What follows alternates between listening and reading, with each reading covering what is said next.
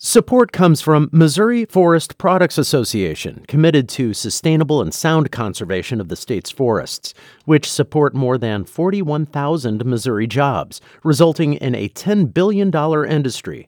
ChooseWood.com. This is St. Louis on the Air from St. Louis Public Radio. I'm Elaine Cha. One of the best places to see street art is in St. Louis. Its famous graffiti wall, also known as the Mural Mile, spans two miles along the Mississippi riverfront, and there's a party every year to celebrate and completely repaint it. Every Labor Day weekend, the organization Paint Louis transforms downtown St. Louis into a loud and very colorful festival with more than 250 artists. Our very own Aaron Doerr was there and talked with some of the painters. I'm four.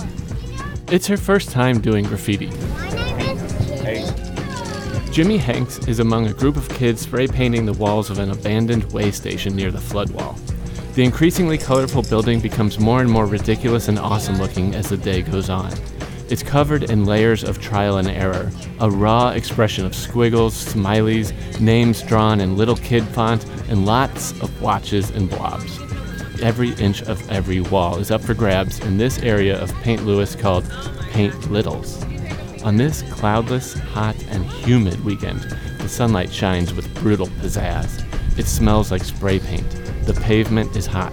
There's lines of food and craft vendors, performers warming up on a large stage, the sound of aerosol spraying and cans shaking, car stereos playing, and people bustling swirl all around us.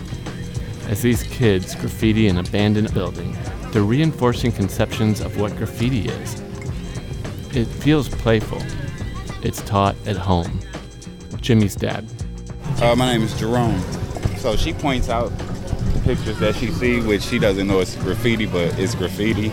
As she's riding in the back seat, who knows where her eyes are, but she says, "I just saw an angel somewhere on one of the buildings or one of the uh, bridges or, or something."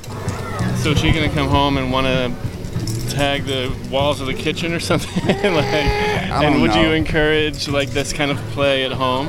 Uh, yeah, I mean, I can bring her a piece of plywood home and, and she can go to town on that. So yeah, that's that's fine. So in my house, it's a art form. Justin Dunlap has been bringing his kids down since his youngest was two. Ages 8 and 13, they're climbing the stair rails at the building's side door to reach some up high parts. The rebellious nature of graffiti right there. I grew up overseas. Uh, I lived in Italy for six years, so this here was uh, everyday life for us. Uh, the older two's uh, doors have stickers galore all over it, so it, it literally looks like a subway station. Some of my buddies that I uh, grew up with, they would come to our house and tag their doors, so, and we just kept it, you know. So it's definitely appreciated here. Someone wrote over my name. It was right here. Oh, really? Someone wrote over because that's an E. Now you gotta put it back. Forms of art. At the Thompson household, Deshaun and Carmen let their seven year old Charlie dabble with it on canvases and cardboard at home. It's just we just we just tell it it's art. It's just art. And I buy cans from the hardware store, but but we just put it on the canvases, not not on the wall of the building right now. Well, we were outside. So when we, we did it on my cardboard. Oh, it was fun to draw pictures, my name, anything. I Saw you smearing it with your finger too. Is that part of it? My mom said Like no. if you blend it? No. It gets stuck to every time Yeah. I do it. It's forms of public expression, and some places allow it. Like we went to Puerto Rico, and it was like graffiti everywhere, and it's like even they have a graffiti area, and so like you just show like it's art, a way to express yourself on a larger canvas, other than a coloring book and a piece of paper. You ever try to do your name or something? Like is that I did it on that other wall. Oh dang. I think it belongs here too, don't you? You gotta get a small, uh, a shorter version.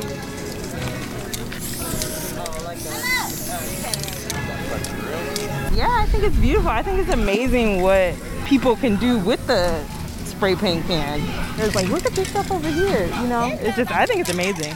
Michael Church is with his three year old who's having more success with sidewalk chalk. My daughter's three years old, and I grew up in North St. Louis and like graffiti art was a big part of culture and I don't know. I feel like there's always the question of is this art or isn't it art? And by definition that makes it art because people are having a conversation about it and that's what art ultimately does whether they're boring conversations or exciting ones or controversial or Yeah, she's liking it, you know. Mike Cantor brought her daughter down from St. Charles. She just started kindergarten. I'm like, man, you need to go tell your art teacher next week that you went down here. For real? She'd love that. We love colors. I paint cars for a living, so she's always out in the garage with me, messing around. So, yeah, I think she's just trying to follow my footsteps. We love colors. We love uh, drawing and anything like that's kind of interests us. Yeah. I actually went and found somewhere that hadn't had anything on it because I wanted to have my own little area. She helped me write her name down there. Um, but but you can see people are already starting to write on the bottom. We're completely out of space, so someone will write over that. But that's okay because because we were there and we did it, and that's our We didn't even experience. get the truck this week before uh, all the locals ruined this stuff. It just breaks my heart, man. it's crazy. It breaks the adults' hearts, but not the kids, I don't think. you Right. know? Oh, I know. God. it's funny. Yeah, man. Behind this colorful abandoned building is the two mile flood wall. Artist Stan Chisholm, aka 18 and Counting, took a little break from his section of the wall where he's working on a whimsical UFO inspired piece to hang out at his merch tent. Can you expect ownership over something that you paint in public? Uh, I mean, you can't expect it, but like if you are good, then you probably have expectations. I think that's kind of the, one of the rules is like you don't paint over something unless you're gonna outdo it, unless you're deliberately doing it disrespectfully. A few sections down, artist Kabali Bayak is painting a little black boy with the words, Art is my weapon, in the space around. Um, there is some stuff that is destructive on people's property, and I get that, and I get just as offended by that too. Um, but then there's some pieces that are just gorgeous that people do on random spots that otherwise are neglected. So it's just a fine line between both.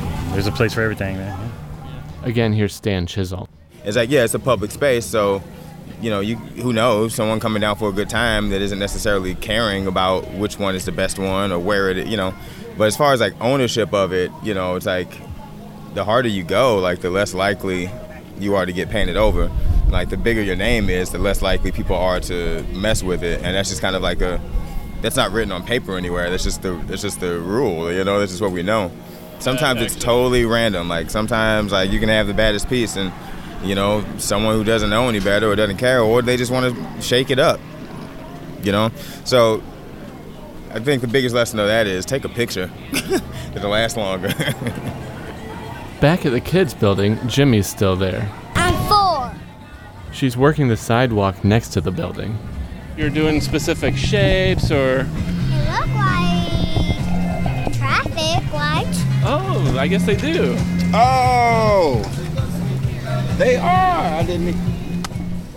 We're watching her figure out like how close to be to it and stuff like that. Uh, what kind of instruction do you think she would need, or Definitely like the just the dexterity to to hold the can and push it down. So like her age, and you probably see other kids that were holding the can and then the push it down with the other hand and. Watch your face. Maybe they need like uh, for kids, they need like that little thing that uh, the WD-40 thing, a little plastic straw. Hey, hey, hey, hey, hey. Like I know uh, the straw shouldn't be at my face, but this thing is kind of hard to tell oh yeah, for a four-year-old. But you know, it's I guess that's part of the process is learning how to to use the tools. you know, different types of angles and different types of things out. But like she's making a little monster right now, and I think she's she's good. she's good. She's figuring it out. I want to go check out the monster. like she's putting her. Oh, now it's just blob again. Uh, Seven year old Charlie's monster has definitely turned into a metallic silver blob. She's leaning over the sidewalk very close to the concrete, shooting blasts of color that pool up on the surface. It looks like lava. It's definitely messy. Are you trying to control the drips or are you just kind of having fun right now? I'm gonna do whatever I want. Fortunately or unfortunately, the art on the wall and the weigh station building are living works. Vandalism is inevitable. It's the second lesson the Paint Littles learned right after how to control the can. There is no ownership over this art. There's no picture frame and it is not behind glass. When art is rushed onto abandoned buildings, overpasses, train cars, and sidewalks, it seems like it's hiding or like it's doing something wrong. Sometimes it's beautiful, sometimes it's ugly. And when it's allowed to flourish on a 20 foot by 2 mile flood wall, it's all grown up. That's our very own Aaron Doerr bringing us sights and sounds from Paint Littles at the Paint Louis Graffiti and Hip Hop Festival earlier this month. To see photos of the art, visit stlonair.show. The St. Louis Flood Wall, also known as the Graffiti Wall or Mural Mile, is located between Victor Street and Chouteau Avenue along the riverfront. It and the abandoned weigh station building get a complete redo at the annual festival when professional artists and kids alike are brought in to wipe it all away and start completely fresh. Visit anytime and take a picture, it'll last longer. Please join us again tomorrow. St. Louis on the Air is a production of St. Louis Public Radio. Thank you for listening. I'm Elaine Cha.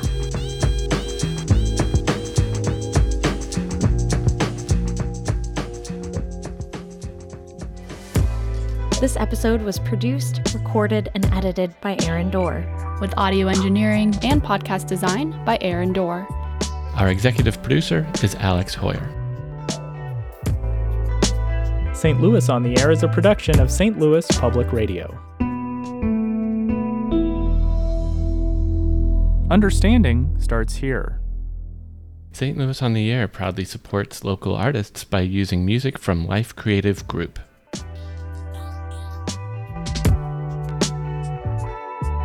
Do you find yourself regularly listening to episodes of St. Louis on the Air?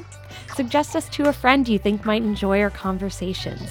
And leave us a review and rating on Apple Podcasts on the App Store. It's the simplest way to help people discover our show. Thanks. St. Louis Public Radio is a member supported service of the University of Missouri St. Louis.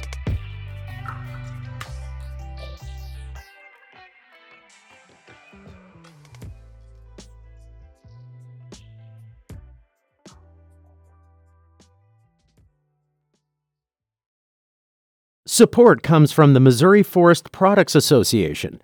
Missouri produces wood pallets, railroad ties, white oak barrels, hardwood floors, and more. Details on the variety of products made in the state are at choosewood.com.